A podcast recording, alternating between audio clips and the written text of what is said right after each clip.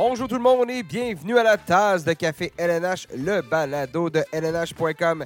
Nicolas Ducharme, je suis bien heureux de vous parler à ce 13 décembre alors que ben, on a aujourd'hui notre dernier, euh, dernier balado plus général là, avant le temps des fêtes, plus euh, hockey, donc euh, heureux de vous avoir à l'écoute aujourd'hui. Vous allez m'entendre aujourd'hui, mais je ne serai pas seul. J'ai avec moi Sébastien Deschambault. Salut Seb, comment tu vas? Ça va très bien, Nick. Et toi? Ça va très bien, très bien. Seb, on commence à approcher de Noël et je dis pas ça parce que les cadeaux commencent à s'empiler en dessous du sapin, mais plutôt parce qu'il commence à y avoir pas mal plus de textes sur euh, Équipe Canada Junior sur euh, notre site web. Guillaume Lepage, qui est dans la magnifique ville de Oakville pour euh, le camp d'Équipe Canada, donc va vraiment parler, va, regarder les derniers dénouements pour ce qui est d'Équipe Canada. Et, ben, je vous annonce tout de suite, la semaine prochaine, on va avoir un balado spécial sur euh, le championnat mondial de hockey junior. Guillaume Lepage va être avec nous, mais aussi Jonathan Fillon, qui euh, est euh, descripteur des matchs du côté de la chaîne MySports en Suisse. Donc, va venir nous parler aussi de l'équipe suisse. Je parlerai bien de l'équipe France, mais ne sont pas là cette année au tournoi. Donc, on va se concentrer sur les deux équipes qui sont là pour, pour la première euh, division. Peut-être, euh, je vais aussi parler un peu, vu que vu qu'il couvre le hockey suisse, euh, Jonathan, tu as parlé un peu de David Reitbacher, euh, qui est du côté de Tacloton, là, donc le premier choix des Canadiens la semaine, pas la semaine, mais au, au dernier repêchage. va pouvoir nous parler de, de ça un peu aussi, de comment se déroule sa saison. Donc, oui, Mais là, Nicolas, tu sais qu'en en annonçant déjà la date du prochain balado et en, en le devançant d'une semaine par rapport à notre rythme habituel, euh, plusieurs entraîneurs de la Ligue nationale vont commencer à mal dormir. Là. ouais. Euh, parce que là, on a, on a comme instauré une, un mauvais sort, une mauvaise tradition. Euh, C'est-à-dire qu'on dirait que chaque, cette année, chaque fois qu'on fait un balado, il y a un entraîneur qui s'est fait congédier. C'est encore arrivé cette nuit. Doug Armstrong qui a décidé d'envoyer notre collègue euh, Philippe Landry se coucher un peu tard euh, en congédiant Craig Berube. Donc, on en parle. On va, on va ouvrir l'émission avec, avec ça cette, euh, aujourd'hui, mais ce ne sera pas tout ce qu'on a. À, ce sera pas la seule chose qu'on a euh, à l'émission. Robert Laflamme va se joindre à nous. On va parler de ce qui se passe chez les Canadiens de Montréal qui reçoivent les Penguins de Pittsburgh euh, ce soir. On est, on est mercredi, donc qui reçoivent les Penguins de Pittsburgh ce soir. Les Penguins pour qui ça va plus ou moins bien présentement. On va en parler, euh, bien évidemment. Toi et moi, Seb, on fait le tour de l'actualité partout dans, dans la Ligue nationale, donc pas seulement Craig Berube, mais tout le reste.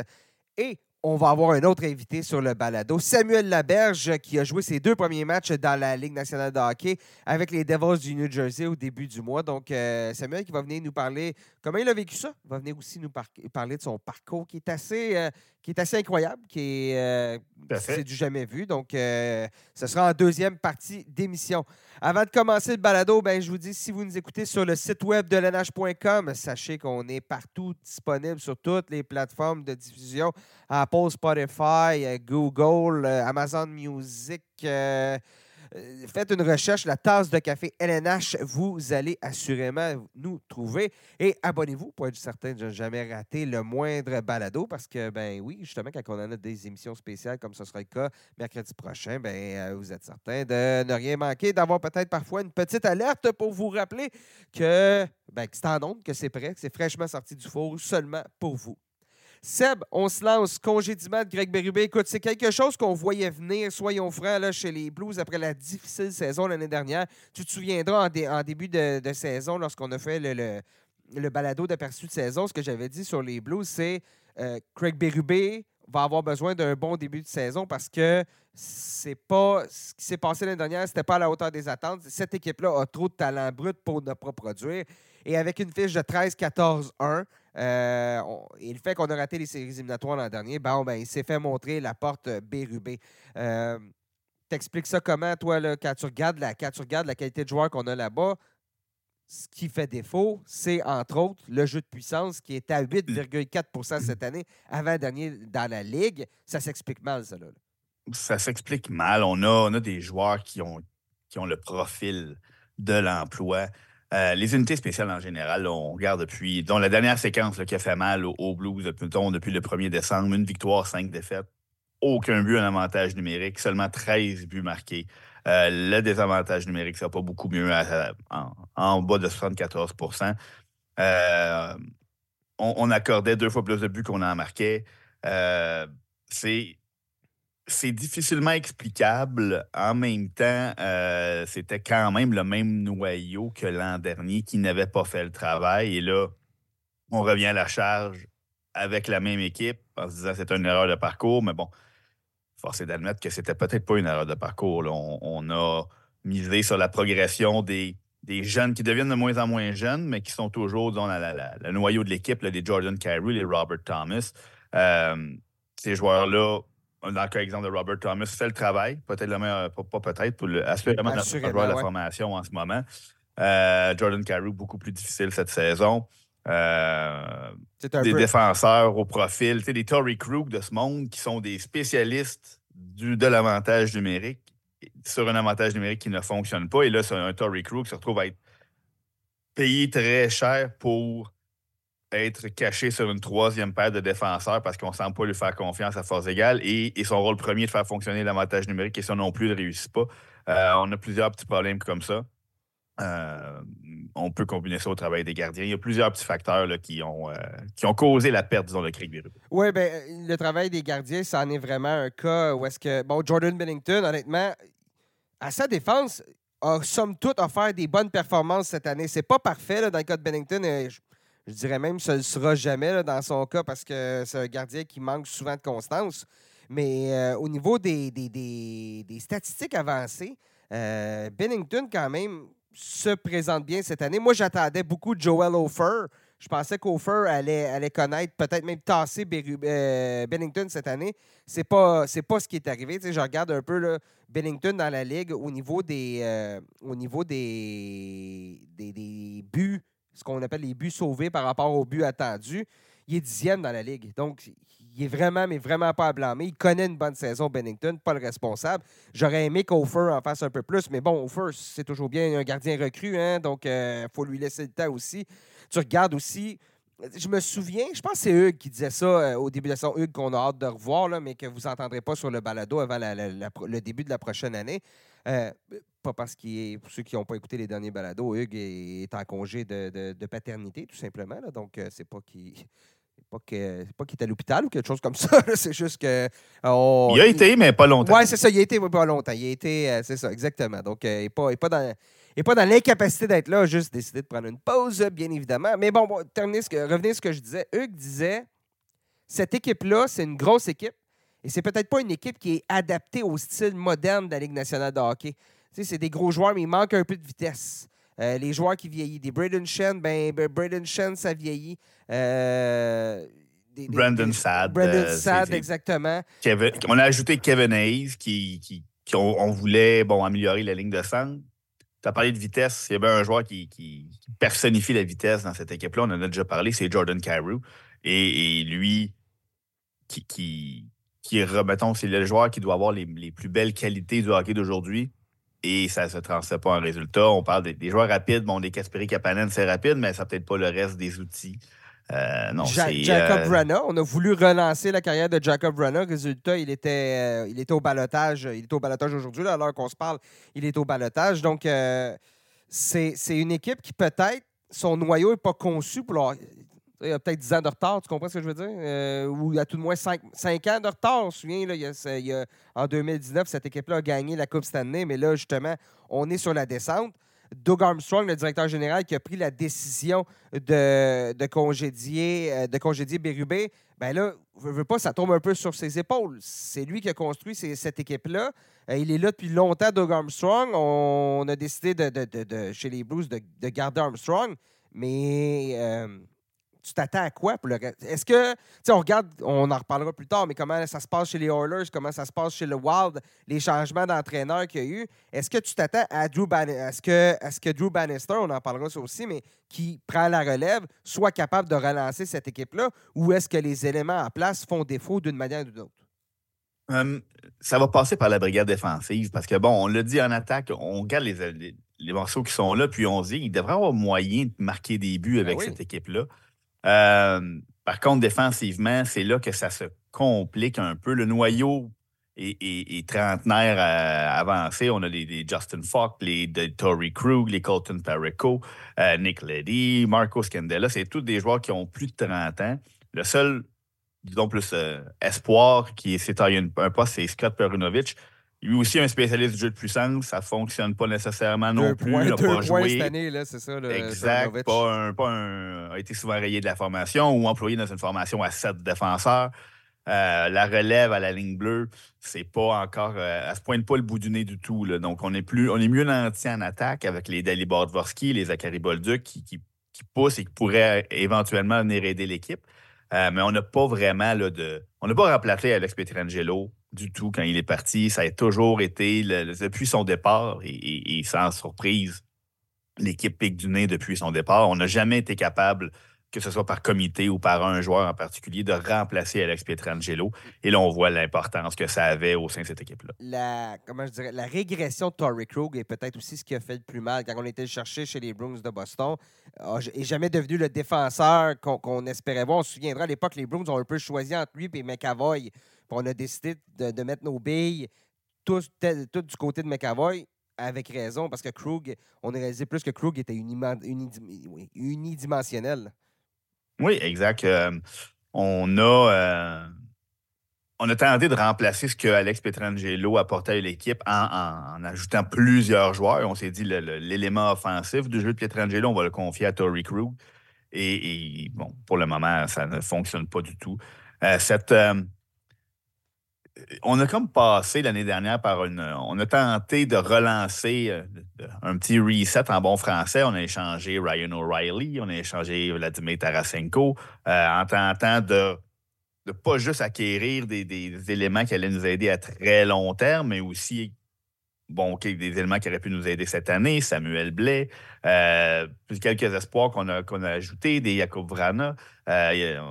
Zach Dean dans les châteaux. On a Ivan Barbachev, Ryan oh. O'Reilly, puis euh, Noël Afshari, euh, Vladimir Tarasenko, tous des joueurs qu'on a échangés en, en, essayant de ne pas plonger l'équipe en reconstruction, d'ajouter de la latitude financière, d'ajouter des espoirs, d'ajouter. Une bonne vieille initialisation, là. Une réinitialisation qui, qui n'a pas réinitialisé euh, du tout. Disons, cette année, ils sont repris ils ont repris là où ils étaient l'an dernier, c'est-à-dire à, l'extérieur des séries. Il faut, dire qu'on n'est pas si loin dans l'Ouest. On n'est pas. Il n'y a aucune équipe euh, qui est vraiment sortie. disons, à part les Blackhawks, euh, les Ducks, mais les Ducks qui, vraiment ont, eu euh, frappé tout un mur. Mais bon, donc les, les Blues de Saint-Louis, au moment où on se parle, sont à un seul point d'une place en série. Donc, c'est pas comme s'ils étaient complètement déclassé. Par contre, on a vu. ils sont sur une séquence de quatre défaites consécutives. Donc, tu, retournes il y a quatre matchs, puis on était en séries éliminatoires aisément. Là, donc, on n'est pas, pas, Là, on, et là, on a vu le réveil des Oilers, ben, euh, qui, eux, les ont devancés. Euh, donc, c'est sûr que tu es Doug Armstrong, tu, dois penser aussi à, ton propre, à ta propre sécurité d'emploi. Tu as vu ce qui est arrivé chez les Oilers, tu as vu ce qui est arrivé chez le Wild. Euh, tu te dis, ben, écoute, peut-être que la façon de, relancer le noyau que j'ai moi-même mis en place et montrer que ce que j'ai fait comme travail valait la peine, euh, c'est de changer la voie derrière le banc. Euh, c'est difficile de dire que la solution n'est pas attrayante avec euh, les résultats très probants du côté des Oilers et du Wild. Donc, on va essayer cette, avenue-là avant de, complètement abdiquer puis avouer que c'est un échec. Donc, cette équipe-là, on va voir comment elle va réagir. C'est les ordres de Drew Bannister, qui, a, qui même quelques atomes crochus avec les plus jeunes joueurs de l'organisation. Euh, donc, c'est quelqu'un que, bon, en, toute honnêteté, je ne connaissais pas vraiment. Euh, je sais que tu as regardé un petit peu ce qu'il ben, a fait par le passé. Écoute, c'est un, un, entraîneur qui est avec les, les, Thunderbirds de Springfield, club école des, des Blues dans la Ligue américaine de hockey. 49 ans, euh, a mené l'équipe, a mené les, Thunderbirds à la finale de la Coupe Calder en 2021-22.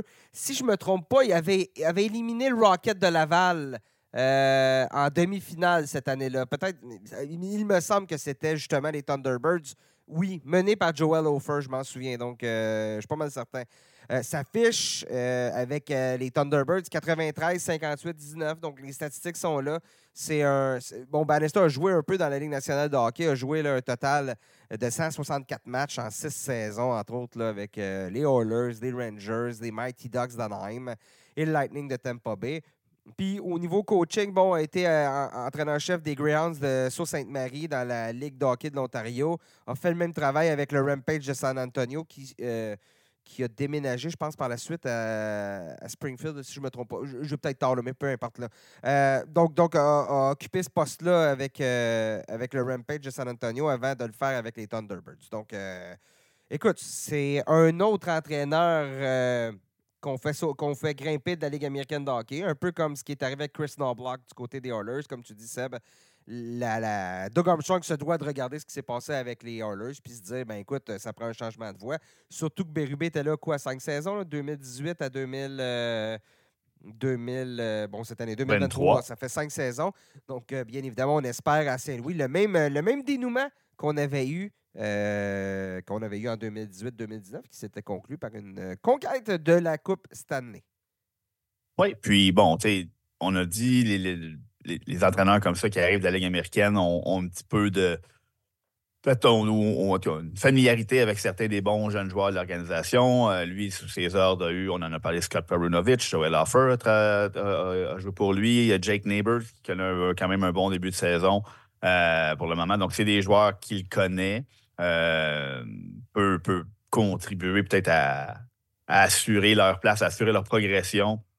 Euh, donc, et souvent, bon, on ne veut pas là, au, les entraîneurs sont tous là, on connaît les joueurs, donc c'est pas complètement des paysans, on va pas complètement changer le message. Euh, puis, comme tu l'as dit, avec Chris Noblock, ça avait été exactement la même chose. Puis, ça a bien fonctionné. Parlons-en des Oilers. Hier, je ne sais pas, toi, t'étais-tu devant ta TV hier soir pour le premier duel Connor contre Connor?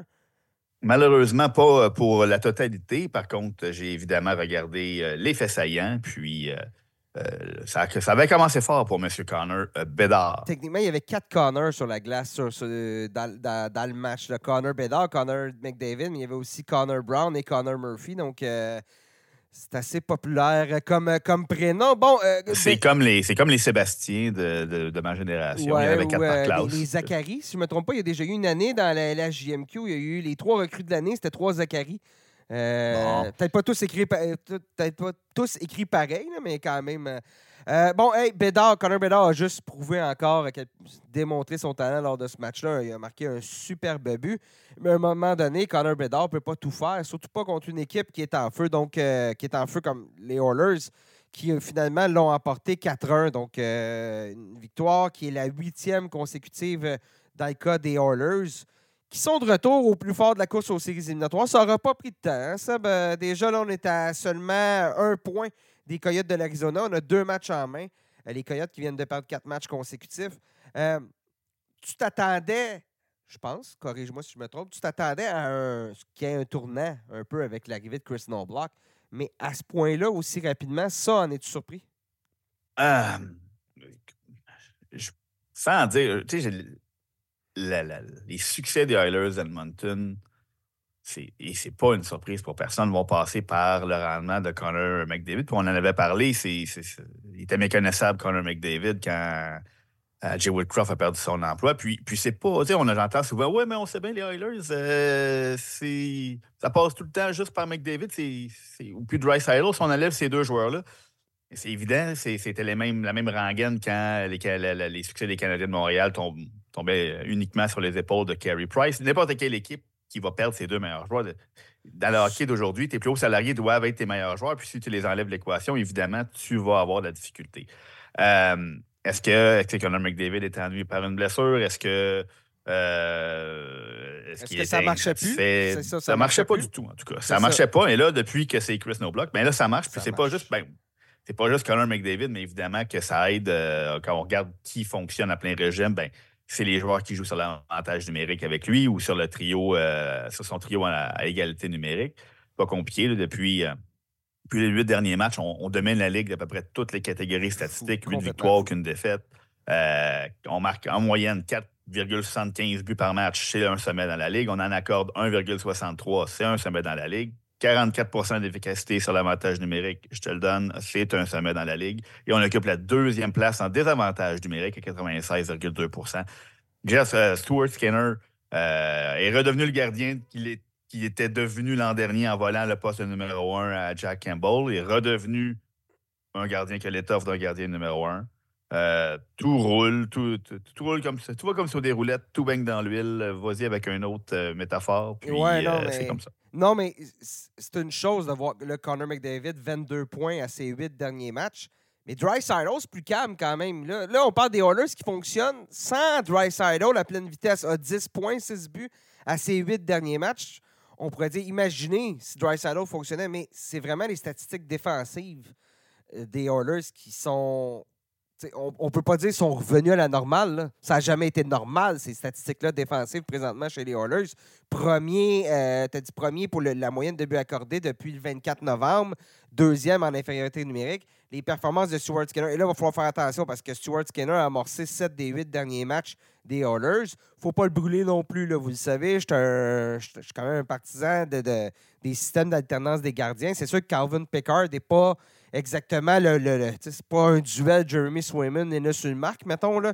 Mais les deux gardiens, là, euh, dans son match qu'il a joué, Pickard, belle victoire, a seulement donné un but, 9,62 de taux d'efficacité. Puis Stuart Skinner, ses sept derniers matchs, 934 de pourcentage d'arrêt. C'est des statistiques incroyables. Je, ne pense pas que ce qu'on voit chez les Oilers présentement, c'est la norme. Je pense qu'il va falloir, à un moment donné, il va avoir un certain retour à la normale. On va se remettre à accorder des buts. Mais, mais, mais, cette équipe-là, attention, la question, c'est jusqu'où on va être capable de monter? Euh, si on regarde bon, au niveau de la section Pacifique, qui est peut-être la meilleure, si on regarde dans l'Ouest, c'est la meilleure section entre les deux, à mon avis. Les Golden Knights, les Canucks ont pris du poil de la bête. On a quand même une avance, là, les Kings de Los Angeles qui sont troisième, on a une avance de 9 points présentement sur les Oilers, mais on a joué un match de moins. Euh, les trois équipes, là, soit on fera les Golden Knights, les Canucks, les Kings, jouent tellement du bon hockey que je pense que il va peut-être être, on va peut-être rater un peu la qualification par l'entremise de la section, par, l'entremise des trois équipes, euh, trois meilleures équipes de section chez les Oilers. Mais une, chose est sûre, les, Predators de Nashville, les Coyotes qui sont devant, les Blues qui sont derrière, là, tu, dois d'avoir un peu chaud parce que les Oilers, c'est un train qui arrive, qui arrive assez rapidement, merci. On verra bien, ça va être intéressant à suivre. On va peut-être avoir, je pense que prochain balado plus général, qu'on disait au retour du temps des fêtes, euh, on va peut-être avoir un portrait assez, euh, assez intéressant de, cette course aux séries, éliminatoires-là qui va peut-être justement avoir énormément changé. Tout, tout dépend de, de, ce que les Oilers vont. Pendant combien de temps les Oilers vont tenir ce rythme-là? On poursuit un peu tôt qu'une nouvelle qui a été annoncée hier. Euh, changement, des changements quand même majeurs, Seb, au concours d'habileté du match des étoiles. Euh, on amène des nouvelles épreuves. On amène surtout un prix d'un million de dollars. Et là, chaque fois que je le dis, je le dis un peu à la Dr. Evil dans, dans Austin Power. Un million de dollars! Mais euh, ce sera ça, c'est le prix qui est en jeu pour le gagnant. Nouvelles épreuves, nouvelles compétitions. Je trouve ça intéressant. Voici, Seb, Raconte-moi un peu. Euh, ben écoute. Bon, ça va ressembler à quoi? On a, euh, on a décidé au, chapitre de la Ligue nationale de, disons, mettre un peu plus euh, de l'accès sur la compétition que, que les joueurs qui vont être. Parce que là, bon, par le passé, à peu près tous les joueurs qui étaient sélectionnés participaient à au moins une épreuve. C'était la représentativité. Il fallait qu'on voit tout le monde. C'est ça. Exact. Ben là, on a, je pense qu'on va en sélectionner huit au niveau de la Ligue. Les partisans pourront choisir quatre autres euh, participants. Euh, il n'y a que 12 joueurs qui vont participer euh, à la compétition. les gardiens vont être mis à contribution aussi. donc, les nouvelles épreuves, un nouveau concept. Dans le fond, on va avoir huit épreuves. chaque, chacun des 12 joueurs devra participer à quatre des six premières, vont amasser des points en fonction de leurs résultats. Les Huit meilleurs parmi les douze, après six épreuves, vont s'affronter à la septième épreuve. Un défi d'échapper, c'est là que les, gardiens vont être euh, mis à contribution. Et là, il y a un concept euh, un petit peu. Euh, ça, va faire nouveau, ça va faire exact. les joueurs, en fonction de leur place au classement, vont choisir contre quel gardien ils vont décider de, faire leur échappée. Ça va donner lieu peut-être à des, petits, des petits scénarios où l'orgueil sera, sera froissé pour certains gardiens. Parce que parce que c'est le celui qui va piger en premier, c'est celui qui est dernier dans la compétition. Donc, le huitième va choisir quel gardien il affronte en premier. Donc, ce que tu fais, c'est que tu considères, tu vas nommer le gardien que tu considères le plus faible parmi les huit. Ou, si, si face à toi, tu as le gardien de ta propre équipe, ben pourquoi pas? Hein? Choisis-le. Soit A, tu sais comment le battre, ou B, tu fais un petit deal avec lui. t'en laisses passer nous deux. Je te paye un bon souper, un bon souper au steak. Mais justement, il va avoir ce face-à-face-là quand même que je trouve très intéressant. Exact. Donc, euh, ça va. Et par la suite, euh, après cette septième épreuve-là, les six premiers au classement vont passer à l'épreuve finale, euh, une course d'obstacles où on va avoir plusieurs éléments de toutes les autres épreuves. Les détails vont être dévoilés un petit peu plus tard. donc, on va, on va vraiment voir on va vraiment voir là où les, joueurs d'élite, tous les, les, meilleurs, la crème de la crème, pas simplement aller là pour prendre trois lancers frappés, puis après ça, euh, s'asseoir pour le reste de la soirée. Donc, les joueurs qui vont être impliqués vont vraiment être impliqués tout au long de la soirée. Un incitatif euh, financier, évidemment, très important. Euh, on a hâte de voir exactement qu'est-ce que ça va être. J'ose imaginer que ça va aller à une fondation, quelque chose comme ça, là, ce million-là. Bon, ça, on verra euh, comment le joueur gagnant va décider de dépenser son magot. Euh, bon, le retour, évidemment, de plusieurs épreuves qu'on connaît, le partenaire le plus rapide, le tir le plus puissant. on ajoute, bon, le défi des passes, les tirs sur réception. bon, le tir le plus précis, toujours là. Maniement de rondelle, ça change toujours d'année en année. J'allais dire des épreuves beaucoup plus euh, représentative de ce, que, de ce que les gars font sur la glace et non pas. On a vu dans les dernières années une épreuve de golf, puis euh, une épreuve euh, à Las Vegas, il fallait tirer sur les jetons, puis tu sais, ça allait. Je pense que ce qu'on a réalisé du côté de la, Ligue nationale, c'est que oui, c'était des beaux clins d'œil à l'endroit où était organisée la, compétition, mais de, ramener ça vraiment à l'essentiel, je pense que ça a été un bon choix de la part de la LNH. Arrête de me dire que les joueurs ne lancent pas vraiment des estrades par moment, comme c'était le cas à Saint-Louis. Euh, mais bon, euh, oui, mais c'est, ça fait un petit peu bon. Regarde, on, tente, on explore plusieurs choses. Euh, il y a eu des bons flashs. il y en a qui ont moins bien fonctionné. cette année, on met l'accent sur vraiment les, les, les, aptitudes de base du joueur de hockey. Qui, on va mettre aux prises les meilleurs dans, qui, qui rassemblent le, mieux tous ces, ces éléments de base-là. Et puis, euh, ça risque de donner quand même euh, l'intensité que les, amateurs recherchent quand on regarde le, concours d'habileté. Euh, ça va être plus. on, fait le pari que ça va être au rendez-vous en, associant cette. En, réduisant, disons, le nombre de, participants, puis en mettant bon, un incitatif à, à, ce que ça. On, donne son maximum, puis on verra après ça comment le, match des étoiles va fonctionner euh, le lendemain. Euh, mais euh, donc, c'est une belle nouveauté. On va voir qu'est-ce que ça va donner. Rajoute à ça les joueurs avec des micros, un peu de trash talk, là, puis on va avoir beaucoup de plaisir.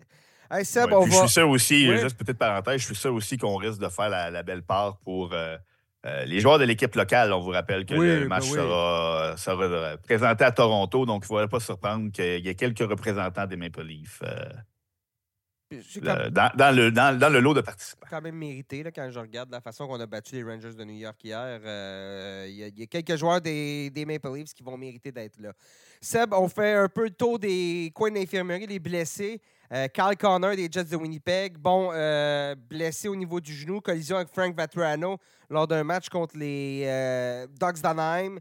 Les rumeurs, c'est pas clair encore, mais on parle quand même d'une longue absence. Ça se compte en semaines, peut-être de 5 à 8 semaines. On verra bien. les, dernières nouvelles devraient. Il a été placé sur la liste des blessés ce matin. On verra bien ce qui va en découler. Mais Carl Connor, c'est toute une perte là, chez, les, chez les Jets de Winnipeg je dirais, le meilleur joueur offensif des Jets, à mon avis. Euh, cette saison, 28 points, 26 matchs, surtout tout un franc-tireur. Donc, euh, tu, quand tu regardes la formation des Jets, qui vois-tu peut-être en profiter? Qui vois-tu peut-être essayer de se glisser dans sa, dans sa position? Puis peut-être, probablement, est-ce qu'on va le réussir à le remplacer? Je pense que c'est la question la plus importante. À quel point ça va nous faire mal au classement? Ben, écoute, remplacer, la réponse courte, c'est non, parce mm-hmm. que tu ne peux pas remplacer avec un seul joueur euh, un, joueur de la trempe de, de Kyle Connor, surtout ce qu'il réussit à faire, des, marqueurs, des francs-tireurs comme ça. Euh, il n'y en a pas des tonnes, sinon, ben, ce serait, euh, il ne serait pas si rare, il ne serait pas si recherché.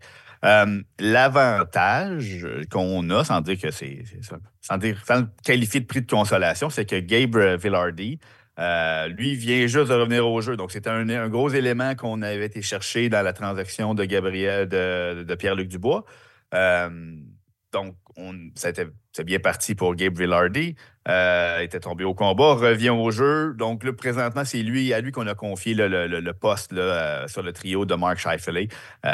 Tenter de remplacer un, petit peu ce que, ce que Carl Connor apportait, un trio Mike Scheifele. Gabriel Villardy puis Nikolai Ehlers. C'est sûr que ça vient jouer sur ta profondeur, avoir un Morgan Barron sur le deuxième trio.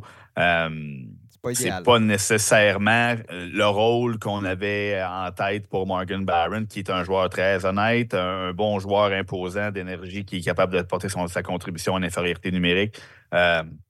Mais de l'avoir sur un deuxième trio, probablement que c'était pas ce qui était sur la planche à dessin de l'entraîneur Rick Bonus euh, quand il, il, faisait ses trios en début de saison. Oui, exactement. Et je pense qu'un gars comme Nicolas Hillers va devoir en donner un peu plus.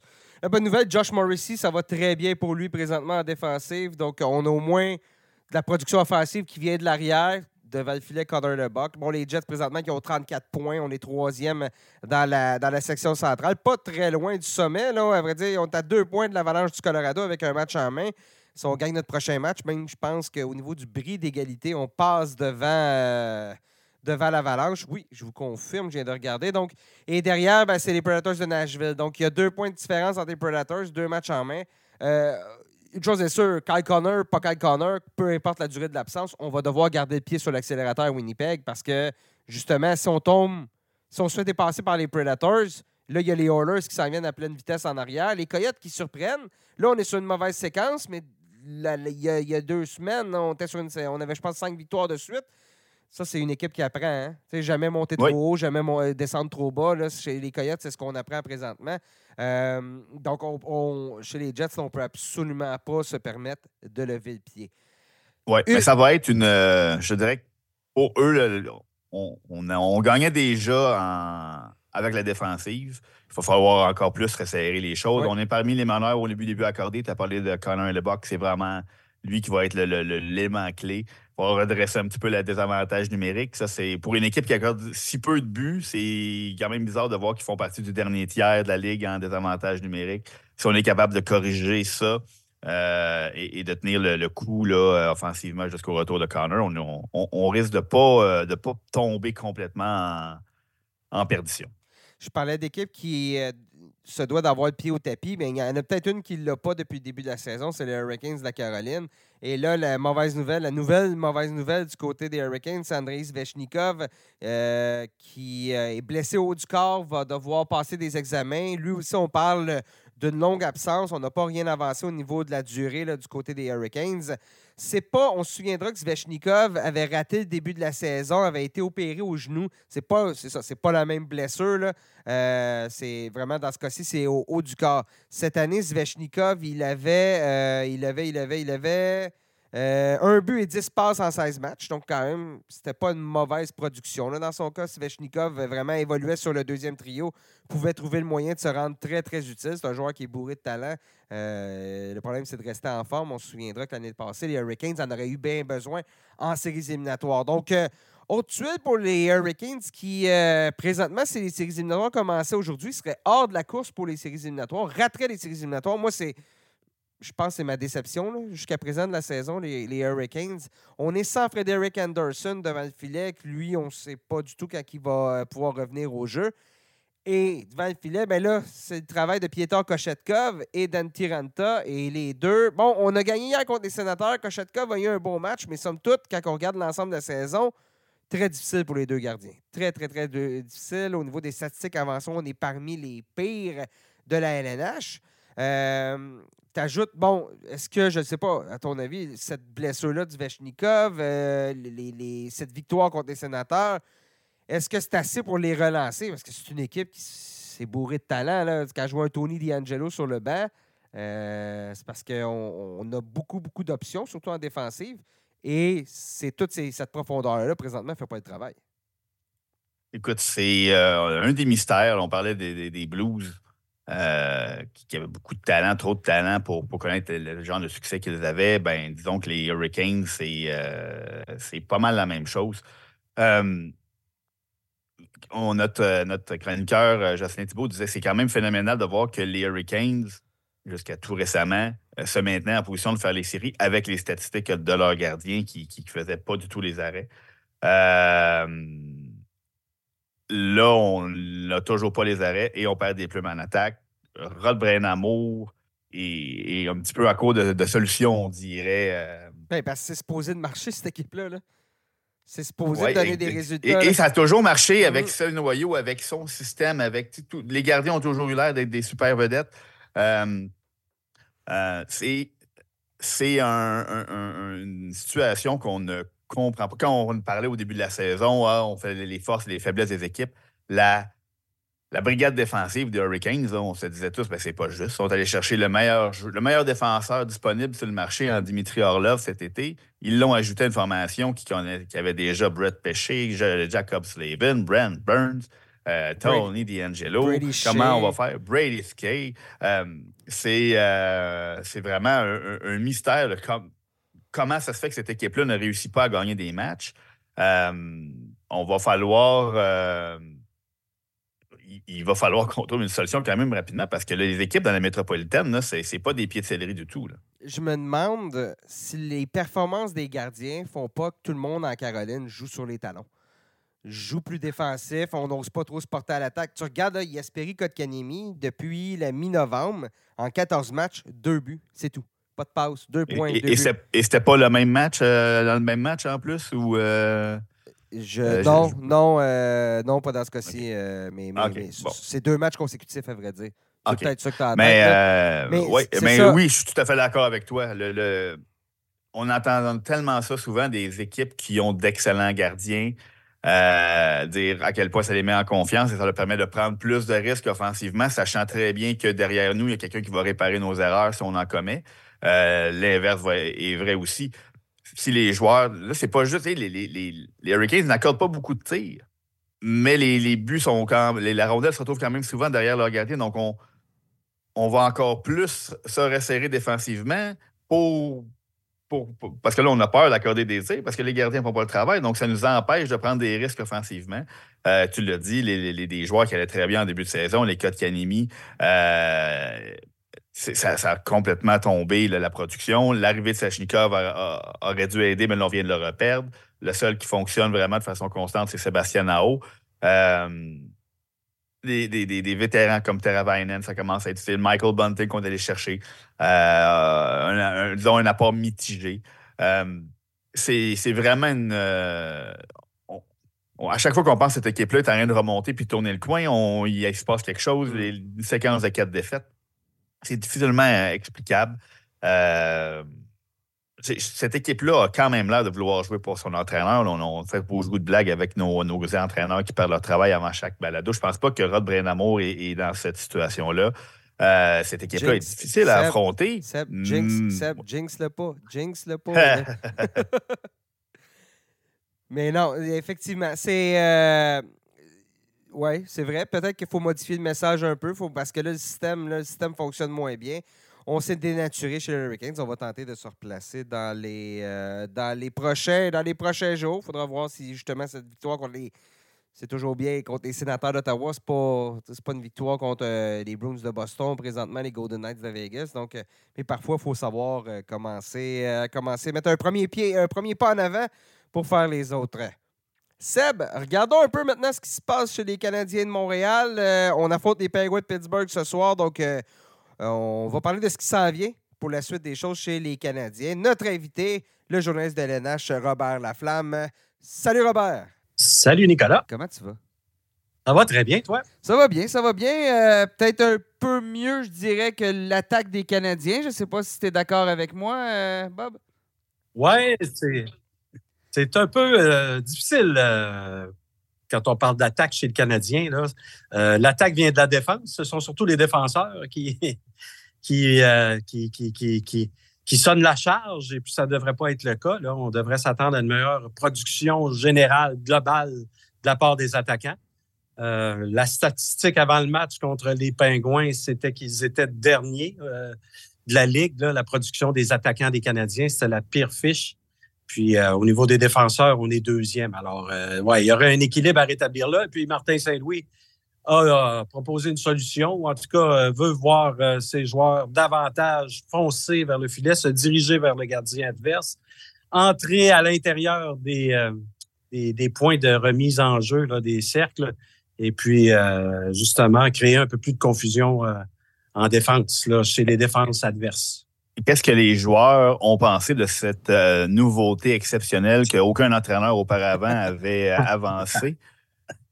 Ah ben, je pense qu'on n'aura pas le choix. Euh, à l'entraînement, on a mis l'accent là-dessus. Alors, à force de répétition, peut-être qu'on va finir par comprendre. Il y a un joueur qui le fait chez le Canadien, puis je pense qu'il n'y a pas besoin de présentation. Là, c'est Brandon Gallagher.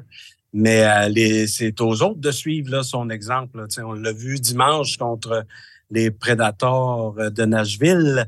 Euh, Gallagher était celui là qui euh, fonçait, qui essayait par tous les moyens de, de, marquer. Puis bon, il a été à l'origine d'un but annulé, mais quand même, on peut pas reprocher à ce vétéran-là de ne pas de ne pas toujours y aller la pédale au fond. Alors, je pense qu'on veut que ça fasse des petits chez d'autres joueurs, même les, les, joueurs vedettes comme Cole Caulfield. On aimerait le voir s'immiscer un peu plus euh, à l'intérieur euh, des, de ces fameux cercles, euh, justement, ou des points de remise en jeu, et puis aller un peu plus proche du filet pour marquer des buts, là, parce que sept buts après 28 matchs pour Cole Caulfield, c'est une production en deçà des attentes, ça, il faut, faut, faut l'admettre. Mais corrige-moi si je me trompe, mais c'est pas nécessairement, on ne demande pas aux joueurs comme Cole Caulfield de jouer à la Brandon Gallagher et puis de voir les deux patins vissés dans le demi-cercle, on, on, parle surtout d'y aller quand il faut. C'est ça. Le moment opportun, le moment qui va surprendre, s'immiscer derrière les défenseurs, y aller une fraction de seconde, faire dévier la rondelle, prendre un lancer. Euh, dans le cas de, de Caulfield, justement, c'est ça. On ne veut pas commencer à le voir euh, foncer tête première dans, dans la poitrine du gardien ou tu sais, c'est ça. Il faut, faut, être plus futé, puis euh, savoir choisir le moment et tout ça. Puis pour ça, ben il faut, faut tenter des choses. Faut aller où justement ça, ça, peut être payant et tout ça. Alors, euh, je pense que c'est là-dessus qu'on a mis l'accent là, dans les dernières journées. Euh, est-ce que ça aura donné des résultats contre les Pingouins? Vous le savez possiblement au moment où vous, nous écoutez, mais c'est ça. Il faut, euh, faut que euh, l'attaque, les attaquants euh, en donnent davantage là, à l'équipe. Et je, regardais un peu, là, depuis le 24 novembre, les Canadiens sont 30e dans la Ligue pour le nombre de buts par match. Deux buts, à égalité avec les Ducks d'Anaheim. La pire équipe, c'est Kraken. On peut dire que les Canadiens ont été quand même chanceux de s'en sortir comme ça parce qu'on a une fiche de quatre victoires, quatre défaites, une défaite en prolongation, fusillade durant cette période-là. Les deux autres équipes, les Ducks les, et Kraken, une seule victoire en 8 et 9 matchs durant cette période-là. Donc, les Canadiens, on joue de chance présentement, ce qui est. la porte est ouverte à une dégringolade ou du moins si on ne modifie pas notre système de jeu, nos manières de jeu, nos réflexes, nos habitudes, euh, la porte est ouverte à ce que justement on connaisse une belle grosse séquence de défaites. Oui, euh, il faut que les gardiens tiennent, euh, tiennent le coup. Samuel Montembeau fait du bon travail. Bon, euh, Jack Allen, c'est plus difficile un peu. A été très bon contre les prédateurs euh, pour, euh, Jake. Oui, oui, une bonne dernière sortie pour lui, mais sept défaites de suite. Mais effectivement, pas eu le soutien offensif contre les prédateurs. Il aurait, mérité. il aurait mérité mieux. Mais puis bon, Caden Primo a très bien fait lors de sa dernière sortie. Alors, c'est ça, il y a beaucoup de pression sur les gardiens justement à cause de ça. Euh, ils n'ont pas beaucoup de, marge de manœuvre. Ou, Alors, euh, c'est ça. Euh, je pense que si on ne redresse pas la barre bientôt, ben ça risque, comme Nick le mentionne, peut-être qu'on on va partir sur une pente descendante. C'est ça qu'on veut éviter parce que la saison dernière, la saison des Canadiens a pris le bord, si on veut, pendant ce long voyage du temps des fêtes. Et là, on approche dangereusement de ce voyage-là. Alors, il euh, faut rester euh, la tête au-dessus de l'eau. On, tu parles d'équipe euh, qui doit redresser la barre. C'est, le cas chez les Penguins de Pittsburgh cette saison. Bon, cette semaine, le nouveau directeur général, Carl Dubas, a donné un vote de confiance à l'entraîneur-chef Mike Sullivan, ce qui n'est jamais un, bon signe, normalement, lorsque tu reçois un, vote de confiance. Mais, bon, le quand même encensé a dit on cherche des solutions, on n'est pas pris dans ce qu'on a fait, qui a fait nos succès dans le passé. Reste que, bon, hier, enfin, ça a un peu débloqué du côté des, des, des Penguins avec une victoire de 4-2 contre les Coyotes de l'Arizona. On a compté deux buts en avantage numérique. Mais avant ça, on était zéro en 37 occasions en attaque massive. On est parmi les pires équipes de la Ligue. Kata, Sidney Crosby, Evgeny Malkin, Eric Carson, Jake Genzel sur ton avantage numérique. C'est pas ce qui est supposé de se passer. Et là, les Pingouins, on, commence fortement à se questionner. Oui, ben, les Pingouins, euh, effectivement, mais ils peuvent s'inspirer de ce que les Oilers, du redressement que les Oilers ont fait.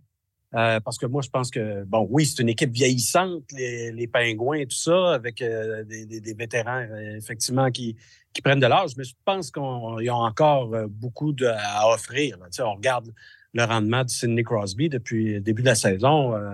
on ne peut pas lui vraiment lui attribuer le mauvais début de saison ou les insuccès des pingouins, lui mettre ça sur le dos. Là. Mais cette équipe-là a trop de talent pour, pour euh, être des, avoir connaître des séquences de 0 en 37 euh, en avantage numérique. Je Je pense pas que ça va se reproduire ou que ça va que la tendance va, va, continuer à, la baisse. C'est dur d'être plus bas que ça. Là. Mais euh, oui, moi, moi, moi, je vois les pingouins revenir fort. Est-ce que on va, ça sera suffisant pour accéder aux séries éliminatoires? Il faudra voir, mais cette équipe-là euh, a trop de, ressources pour ne pas euh, pour ne pas revenir là, parmi euh, les équipes dans la lutte pour une place en série éliminatoire. Ça, ça ne fait aucun doute dans mon esprit. Parlant de ressources chez les Pingouins, un joueur qu'on n'a pas nommé, c'est Chris Letang, qui lui a eu un changement de rôle en début de saison avec l'arrivée d'Eric Carlson. Euh, en bon coéquipier, s'est acquitté de, ses nouvelles tâches, euh, un petit peu moins, bon, en fait, beaucoup moins de responsabilités sur le jeu de puissance. Euh, pour fouetter un peu la première vague, on l'a réintégré à la première vague à une formation à deux défenseurs. Chris Le a l'habitude de connaître de bons matchs contre les Canadiens. On s'attend quand même à ce que ce joueur-là en donne un peu plus parce qu'on a tellement misé sur les deux premières paires de défense euh, ça pourrait être un beau petit réveil ce soir contre, contre les Canadiens. Oui, mais je pense que c'est ça le dilemme chez les Pingouins en ce moment. C'est de, chacun, Carlson qui arrive, le temps qui était déjà là. Euh, un doit céder une partie de territoire, l'autre doit prendre la place qu'on veut lui donner.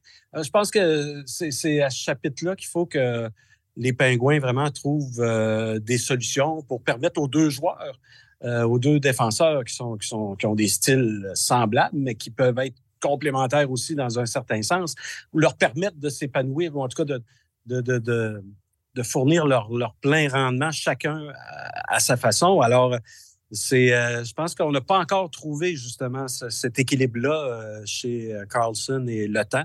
Puis bon, il ne faut pas, faut pas que ça prenne trop de semaines encore avant que ça se fasse parce que là, on a déjà presque le tiers de la saison découlé.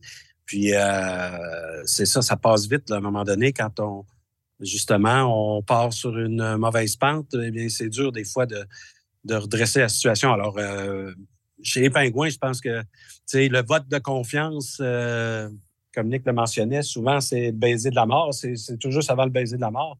Alors, Sullivan, je ne crois pas qu'il soit le problème en tant que tel, mais une nouvelle voie, comme on l'a vu à Edmonton, puis même chez le Wild du Minnesota.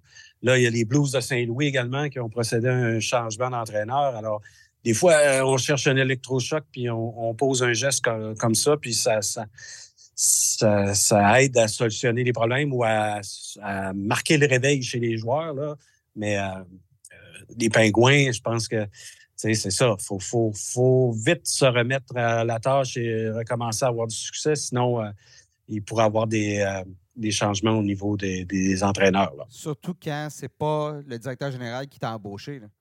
Tout à fait, tout à fait. C'est ça. Euh, c'est toujours, toujours plus près de la porte à ce moment-là. C'est comme moi à l'école, mon pupitre était près de la porte assez souvent, là, donc c'est un peu la même chose. Oui, Philippe Boucher le mentionnait, c'est comme un premier choix. Quand il arrive de nouveaux dirigeants, ben le, premier choix euh, d'une équipe ne euh, jouit pas du même préjugé favorable la part des nouveaux dirigeants que, celui qu'il avait de ceux qui l'ont, qui ont eu confiance en lui et qui l'ont repêché. Alors, c'est la même chose pour un entraîneur. Euh, Dubas s'est amené, Sullivan était là. Une excellente feuille de route, impeccable, euh, un excellent entraîneur, mais ça reste que c'est pas l'homme de Kyle Dubas. Puis lui, il a des connaissances à gauche et à droite. Et puis, sûrement que dans son esprit ou dans sa tête, se dit ah, J'ai un ami, je connais quelqu'un qui pourrait faire du bon travail, je le verrais bien. Tu sais. des fois, c'est plus fort que. Puis bon, le nouveau directeur général euh, est là pour prendre des décisions. Alors, si cette équipe-là, comme les Pingouins, qui est une des plus vieilles, sinon la plus vieille de la Ligue nationale, n'est euh, pas en mesure de faire les séries éliminatoires, là, il va y avoir des changements, c'est sûr. Mais somme toute, on est quand même seulement, là, je regarde aujourd'hui, à 4 points d'une place en séries éliminatoires. Donc, l'écart est quand même très, très, très, très, très court. Mais on se doit d'aligner les victoires. Puis bon, avec ça d'hier, ça, ça doit se poursuivre ce soir au Centre Bell contre les Canadiens. C'est ça, exact. Hey Robert, merci d'avoir fait ton petit tour euh, sur euh, le balado cette semaine. Ben, ça m'a fait plaisir, les gars. Merci, mon Bob. On, va déjà te souhaiter joyeux Noël parce qu'on ne te retrouvera pas avant, la nouvelle année. Ben oui, ça s'en vient vite déjà. Salut. Joyeux Noël. Joyeuse fête à tous nos auditeurs. Salut. Salut. Merci à Bob de s'être rejoint à nous pour euh, parler des Canadiens. On poursuit l'épisode avec une entrevue que j'ai réalisée un peu plus tôt dans la journée. Notre invité, c'est un membre de l'organisation des Devils du New Jersey. Il a joué ses premiers matchs dans la Ligue nationale de hockey tout récemment. Il a un parcours quand même assez atypique, comme on en parlait plus tôt dans l'émission. C'est Samuel Laberge. Bonjour Samuel. Bonjour, ça va bien? Ça va bien toi? Oui, merci. Merci d'être euh, sur le balado aujourd'hui. Euh, Samuel, j'imagine que ça a été euh, un tourbillon. L'autre part, tu es de retour avec les Comets du dans, dans la, Ligue américaine de hockey, mais tu as joué tes deux premiers matchs. Alors que, je ne sais pas, au début de la saison, est-ce que c'était dans tes, tes objectifs? Est-ce que tu voyais que cette possibilité-là était possible de, Parce que, parlons-en, tu avais un contrat de la Ligue américaine au début de la saison, et là, soudainement, on t'offre un contrat de la Ligue nationale de hockey le 25 novembre. Quand est-ce que le déclic s'est fait que je, suis peut-être en train de réaliser mon rêve? Euh, c'est quand, dans le fond, le 25, euh, le 25 euh, novembre, je te dirais, c'est sûr que j'y croyais toujours, puis que je travaille fort pour ça, puis je joue dans américaine pour espérer d'un jour jouer à temps dans la Ligue nationale, puis jouer dans la Ligue nationale. J'ai toujours rêvé à ça. C'est le 25 novembre, quand j'ai signé mon contrat, là, je te dirais, puis qu'ils m'ont dit qu'ils allaient me rappeler dans les prochains jours que je me disais que ça pouvait que ça se pouvait que mon rêve se réalise. Oui, parce que bon, on a une limite de contrat du côté des équipes de la Ligue nationale de hockey. Donc, quand on te fait signer un contrat, c'est pas. On avait la possibilité de te laisser avec un contrat de la Ligue américaine jusqu'au dernier moment. Et donc, lorsque, lorsque tu signes ça, tu sais qu'il y, a de quoi qui est en train de se passer. Non, c'est ça. Euh, quand que, dans le fond, c'est mon coach Kevin Denny, il m'a rencontré dans le bureau pour me dire que j'allais pas faire le voyage euh, sur la route à Springfield qu'il y avait des euh, choses qui se passaient dans l'organisation. Mais au début, j'étais un peu comme fâché de ne pas faire le voyage puis tout. Puis 20 minutes plus tard, j'étais dans le gym, puis il est venu me rechercher pour me dire que finalement, ce qui se passe, c'est que euh, les Devils, euh, dans le fond, je venais de signer mon premier contrat dans la Ligue nationale, puis que j'étais, qu'il était fier, puis tout ça, puis que même moi aussi, c'était émotionnel, puis j'étais très, très content. Là. Ouais, ouais, ça défâche son homme, hein? Ouais, c'est ça. Assez vite, merci. Parle-moi de ça, ces deux matchs-là. Le 30, 30 novembre, tu as, euh, affronté, c'était les, euh, euh, Flyers de Philadelphie, donc ton premier match. Comment ça s'est passé? Comment tu as vécu ça? Avais-tu des proches avec toi? oui, j'avais des proches avec moi. je te dirais, ça s'est super bien passé. c'était vraiment beaucoup d'émotions. je te dirais que mon pre-game nap, j'ai pas dormi une seconde. j'étais très stressé. quand je sautais sur la glace pour le, mon tour de warm-up podcast, j'avais une vision tunnel. Je vraiment. Je pense que c'est du stress qui est un peu normal, mais que euh, mais ça s'est super bien passé. Les gars euh, au New Jersey ont été super gentils pour euh, de m'intégrer là-dedans. Puis de, ça, t'enlève un peu, un de stress aussi là, quand tu te fais inclure en partant puis que les gars sont, sont gentils. Fait que ça aussi, c'était le fun en partant, ils ont été super, super corrects là-dedans. Puis, c'est ça. C'est un premier match, c'est comme. Tu étais vraiment stressé les deux, trois premiers chiffres. Tu es là, tu veux pas faire d'erreur et tout ça, mais après ça, ça allait de mieux en mieux. je te dirais que le deuxième match, j'ai n'ai pas joué beaucoup, mais je me sentais super bien comparé au premier. Juste le fait de ne pas être stressé toute la journée, puis, euh, tout ça, le fait. Ton deuxième match était à domicile en plus contre les Sharks. Euh, déjà, comme tu dis, tu sentais déjà que tu étais plus à l'aise. Euh, est-ce qu'on avait été clair du côté de l'organisation, le rôle qu'on avait pour toi, comment on voyait ça? Ben, le même rôle que je joue dans les américaine. Je pense que c'est ce qui trouvais qu'il leur manque un peu, c'est euh, un, joueur physique qui amène de l'énergie, euh, qui finit ses mises en échec, qui va sur le forward check. Euh, je, connais mon rôle. Je pense que mon rôle, c'est pas c'est d'être de jouer bien défensivement et d'amener de, l'énergie puis à chaque fois que je suis sur la glace. Puis je pense que c'est pour ça, dans le fond, qu'ils ils, m'ont signé sur un contrat national. Samuel, tu as un parcours qui est vraiment, vraiment atypique. Tu n'as jamais été repêché. Tu as eu des belles saisons avec euh, l'Océanique de Rimouski. Tu as euh, été champion de la LHJMQ, euh, participé à la Coupe Memorial. Mais au terme de tout ça, contrat des, contrat des mineurs, contrat avec l'organisation des Stars de Dallas, tu, te retrouves au club école avec les Stars du Texas. Tu fais deux saisons. Il n'y a pas de. Je pense t'a pas faire le contrat à ce moment-là. Donc, tu te retrouves un peu devant, devant rien. Tu n'es pas certain des essais, mais tu as décidé de revenir au Québec puis de t'aligner avec les éperviers de Sorel de la Ligue nord-américaine de hockey. Euh, premièrement, qu'est-ce, que, qu'est-ce qui a motivé ton choix à revenir ici plutôt que de faire des essais, peut-être la ICHL? Qu'est-ce qui s'est passé? Ben, c'est dans le fond, euh, après ma saison, ma deuxième, j'avais un contrat. Euh, je pense qu'il avait fait un contrat à deux volets, si je me rappelle bien, là, East Coast, Ligue américaine. J'avais décidé d'aller sur un PTO à Winnipeg, dans le club école le Moose du Manitoba. Puis, mais pendant ce temps-là, cet, été-là, dans le fond, j'avais mon père avait le cancer. Euh, fait que j'étais un peu. Euh, j'ai vraiment. Émotionnellement, j'ai trouvé ça très difficile. Euh, J'allais pas tant bien. Fait que quand je suis décidé de partir au Manitoba, euh, j'ai été, après trois jours, j'ai été rencontrer le directeur général de l'équipe, puis je lui ai dit que je voulais retourner à la maison. Puis que, pour mon mental à moi, pour mentalement, j'allais pas bien. Euh, fait que j'ai décidé de retourner à la maison. Puis je me suis dit que j'allais prendre soin de mon père là-dedans puis être proche de la famille dans tout ça. Puis euh, je connaissais Daniel Archambault, qui est l'assistant coach des éperviers. Puis il m'a dit, garde, si jamais ça te tente, Sam, de venir essayer, tu sais, il m'a jamais mis de pression, rien. Si ça te tente de venir essayer, viens pratiquer avec nous autres un mercredi, voir avec les boys, puis tu vas voir comment c'est. Puis si tu veux jouer, ben, tu parleras avec Chris Deschaines, euh, lui aussi, qui était super gentil, qui m'ont vraiment aidé là-dedans. Puis ça m'a donné le goût de jouer au hockey. J'étais proche de ma famille, j'ai pu passer du temps avec mon père, à ses traitements, puis tout ça, puis voir comment il allait là-dedans.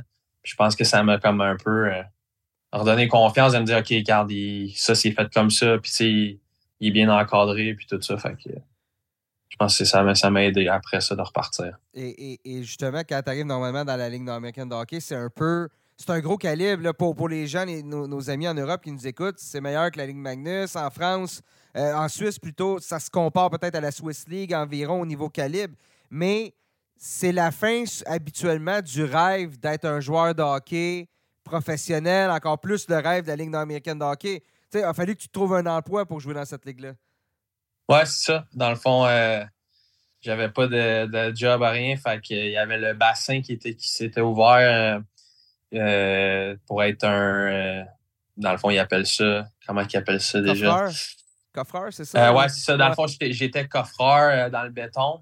Mais euh, manœuvre, ouais, c'est ça. fait que, ouais, c'est ça. Fait que le bassin est ouvert pour être manœuvre. Ils m'ont donné mes cartes. Puis euh, je travaillais dans le béton. Je faisais des bordures de trottoir, puis des trottoirs euh, cinq jours semaine en longueur de journée. Puis après ça, j'allais jouer les, fins de semaine avec les éperviers. Fait que non, c'était assez. c'est un job très physique. Puis je te dirais que ça me, ça me tenait en forme aussi, même si je m'entraînais comme une ou deux fois semaine là-dedans. Mais c'était complètement une autre vie. Puis ça aussi, c'est pas trop facile au début de m'adapter, mais euh, ça s'est bien passé. À, quel moment est-ce que le coup de pied est venu pour te dire non, je, retente ma chance? Ce rêve-là, je ne l'ai pas abandonné, ce rêve-là de jouer euh, dans la Ligue nationale de hockey, je ne l'ai pas abandonné. Qu'est-ce qui s'est passé pour que tu décides de, refaire le saut? Parce que veux pas, tu trouves un emploi, tu commences à, à vivre. Euh, tu as un enfant aussi, là, donc il y, a toutes ces responsabilités-là qui entrent en ligne de compte éventuellement. Là. Non, c'est ça. Puis euh, c'est sûr que, tu sais, euh, à ce temps-là, j'avais pas ma fille, mais tu, de, dans la vie, tu sais, la vie coûte quand même cher tout ça. Fait qu'il faut que tu trouves tes. Tu sais, je vais pas rester à la maison à pas travailler non plus. Fait que là, tu as ta job, tu es à la maison, c'est la petite routine. Mais je te dirais que ce qui m'a décliqué, c'est que tu sais, j'ai toujours eu ce rêve-là, moi, dans la vie de jouer dans la Ligue nationale. Puis, tu sais, je ne cacherai pas que moi, si je travaillais dans la construction, 40-50 heures semaine, c'était pas euh, ce que j'aimais le plus au monde non plus. Fait que, tu sais, je, savais que j'avais joué deux ans en Ligue américaine. Je me suis dit, garde, reprends tes tirs, prépare-toi, fais tes choses. Après la saison, que à cause du COVID, été cancellé, que les éperviers, euh, les séries éliminatoires été cancellées. Puis après ça, je me suis dit, garde, réessaye, comme ça, tu n'auras pas de regrets, rien.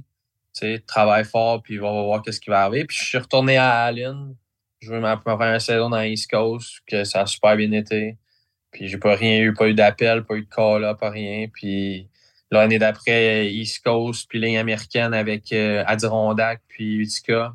Puis là, ils ont décidé de me signer sur un contrat de Utica, puis encore Utica. Puis cette année, regarde, ils ont décidé de le changer pendant la saison, puis sur un contrat two-way. Donc, la pandémie va un peu c'est un peu à cause de la pandémie que tu es retourné aux États-Unis un peu? Ou, euh, parce que est-ce qu'il y avait eu une, saison dans la Ligue américaine l'année suivante après que les, les séries ont été annulées? Est-ce que tu sais? Ou... Euh, je, je, me rappelle pas. Je pense pas qu'il y en a eu. Mais tu sais, je pense que dans ma tête, c'était comme clair que je voulais réessayer aussi. Tu sais, euh, je pense que c'était. c'est sûr que j'ai toujours voulu jouer au hockey, puis ça a tout été mon rêve d'enfant, puis je suis tout petit de la Ligue nationale. Puis tu sais, là c'est sûr que c'est un parcours différent, mais j'ai travaillé fort pour ça, puis je suis vraiment content aujourd'hui. Je peux dire que j'ai joué deux matchs avec nationale, puis il n'y a personne qui va, vraiment m'y enlever, puis ça me rend fier pour vrai. Y a-tu un moment donné où tu as arrêté d'y croire?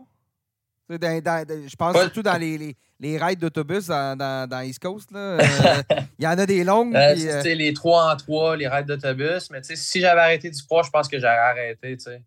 Je, je pense que c'est sûr qu'il y a toujours, je pense, comme dans n'importe quoi dans la vie, il y a des hauts, des bas. Et il y a des fois que ça, ça va mieux, c'est plus positif, puis des fois que tu es plus en confiance dans tes matchs ou dans, ta saison, puis choses comme ça. Mais tu sais, je pense que j'ai tout le temps cru, j'ai tout le temps travaillé fort, puis euh, c'est pour ça que c'est passé. Est-ce qu'il y a des personnes au travers de ton parcours qui t'ont qui marqué, qui t'ont justement convaincu de ne pas lâcher? Euh, de ne pas lâcher, non, mais tu sais, mes parents m'ont toujours marqué. Moi, mes parents, ils ont toujours été là pour moi. Ils m'ont supporté. Ma soeur, tu sais, c'est des gens qui ont tout le temps été là, qui m'ont encadré, qui m'ont supporté dans tout ce que je faisais. Sam, oui, tu sais, euh, euh, les, les de semaine dans les hôtels tout ça, mais ça me poussait, mais vraiment me supporter.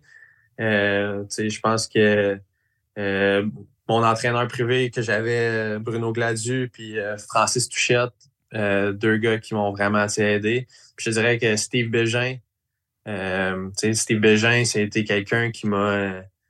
C'est tout a été quelqu'un qui a travaillé fort, puis un exemple, je pense, pour tout le monde euh, dans le, monde du hockey. Puis cette personne-là m'a permis de m'entraîner euh, gratuitement avec sa fondation au début parce que c'est sûr que les midget 3, midget Espoir, tout ça, c'est pas donné. Puis pendant l'été, mes, mes parents, je travaillais, je travaillais à la ferme pendant l'été pour essayer de ramasser un peu de sous, moi aussi. Puis ils m'ont aidé en payant mon entraînement d'été, puis ça m'a vraiment motivé là-dedans, à 14 ans, puis euh, c'était c'est remarquable ce qu'ils ont pu faire pour moi et ma famille. Samuel, merci beaucoup d'avoir été euh, sur le balado aujourd'hui. On espère te revoir euh, prochainement de retour avec les Devils, peut-être une visite à Montréal, ça serait un peu la, la, la cerise sur le Sunday, comme on dit. Ouais. merci. On va voir. Merci beaucoup. Merci beaucoup. Bonne journée. Au revoir. Alors voilà, c'était notre entrevue avec Samuel Laberge qui, euh, ben, comme vous l'avez entendu, a, du bûcher et se retrousser les manches là, pour euh, atteindre mm. son rêve d'être, euh, de, se rendre à la Ligue nationale de hockey. Une histoire vraiment inspirante. ça ne le cachera pas. Non, effectivement. Seb, c'est, ainsi qu'on met un terme à l'épisode de cette semaine. Merci, merci d'avoir été là aujourd'hui. Ben oui, merci à Samuel, merci à Robert et merci à toi, Nick. Oui, oui, exactement. Ben, comme si j'ai souhaité jouer Noël euh, à toi, je vais te souhaiter. Euh, à Bob, plutôt, je vais te souhaiter à toi, même si on se voit tous les jours pour le travail, donc ça ne change pas grand-chose, mais on va le faire officiellement pour le balado. On va souhaiter un joyeux temps des fêtes parce que on va prendre une petite pause euh, durant le temps des fêtes. Là, on va peut-être sauter une semaine ou deux et on va revenir en force après, le, après le temps des fêtes. Mais avant ça, avant ça, chers auditeurs, je vous le rappelle, amateur du championnat mondial de hockey junior, La semaine prochaine, mercredi, on va avoir un épisode spécial sur le championnat mondial. Deux invités, on va vraiment faire le tour. Équipe Canada, équipe Suisse, à quoi s'attendre des autres équipes, des autres puissances mondiales. Et euh, tout, tout ça pour ce tournoi qui se déroule euh, cette année du côté de Göteborg, Göteborg, je ne sais pas exactement comment le prononcer. En Göteborg. Göteborg en Suède. Guillaume Lepage qui va être avec nous. Guillaume qui va encore une fois cette année être du côté de l'autre côté de l'océan pour couvrir euh, l'événement. Donc, ce sera à lire sur le site de lnh.com. Et d'ici là, ben, on a plusieurs textes à lire. Donc, suivez-nous sur LNH sur Facebook, LNH par soulignement FR sur X et euh, ben, abonnez-vous, suivez-nous sur votre plateforme de diffusion préférée de balado pour être certain de ne jamais en manquer un. Seb, merci encore. Merci à toi. Chers auditeurs, merci beaucoup d'avoir été à l'écoute et on se reparle très bientôt.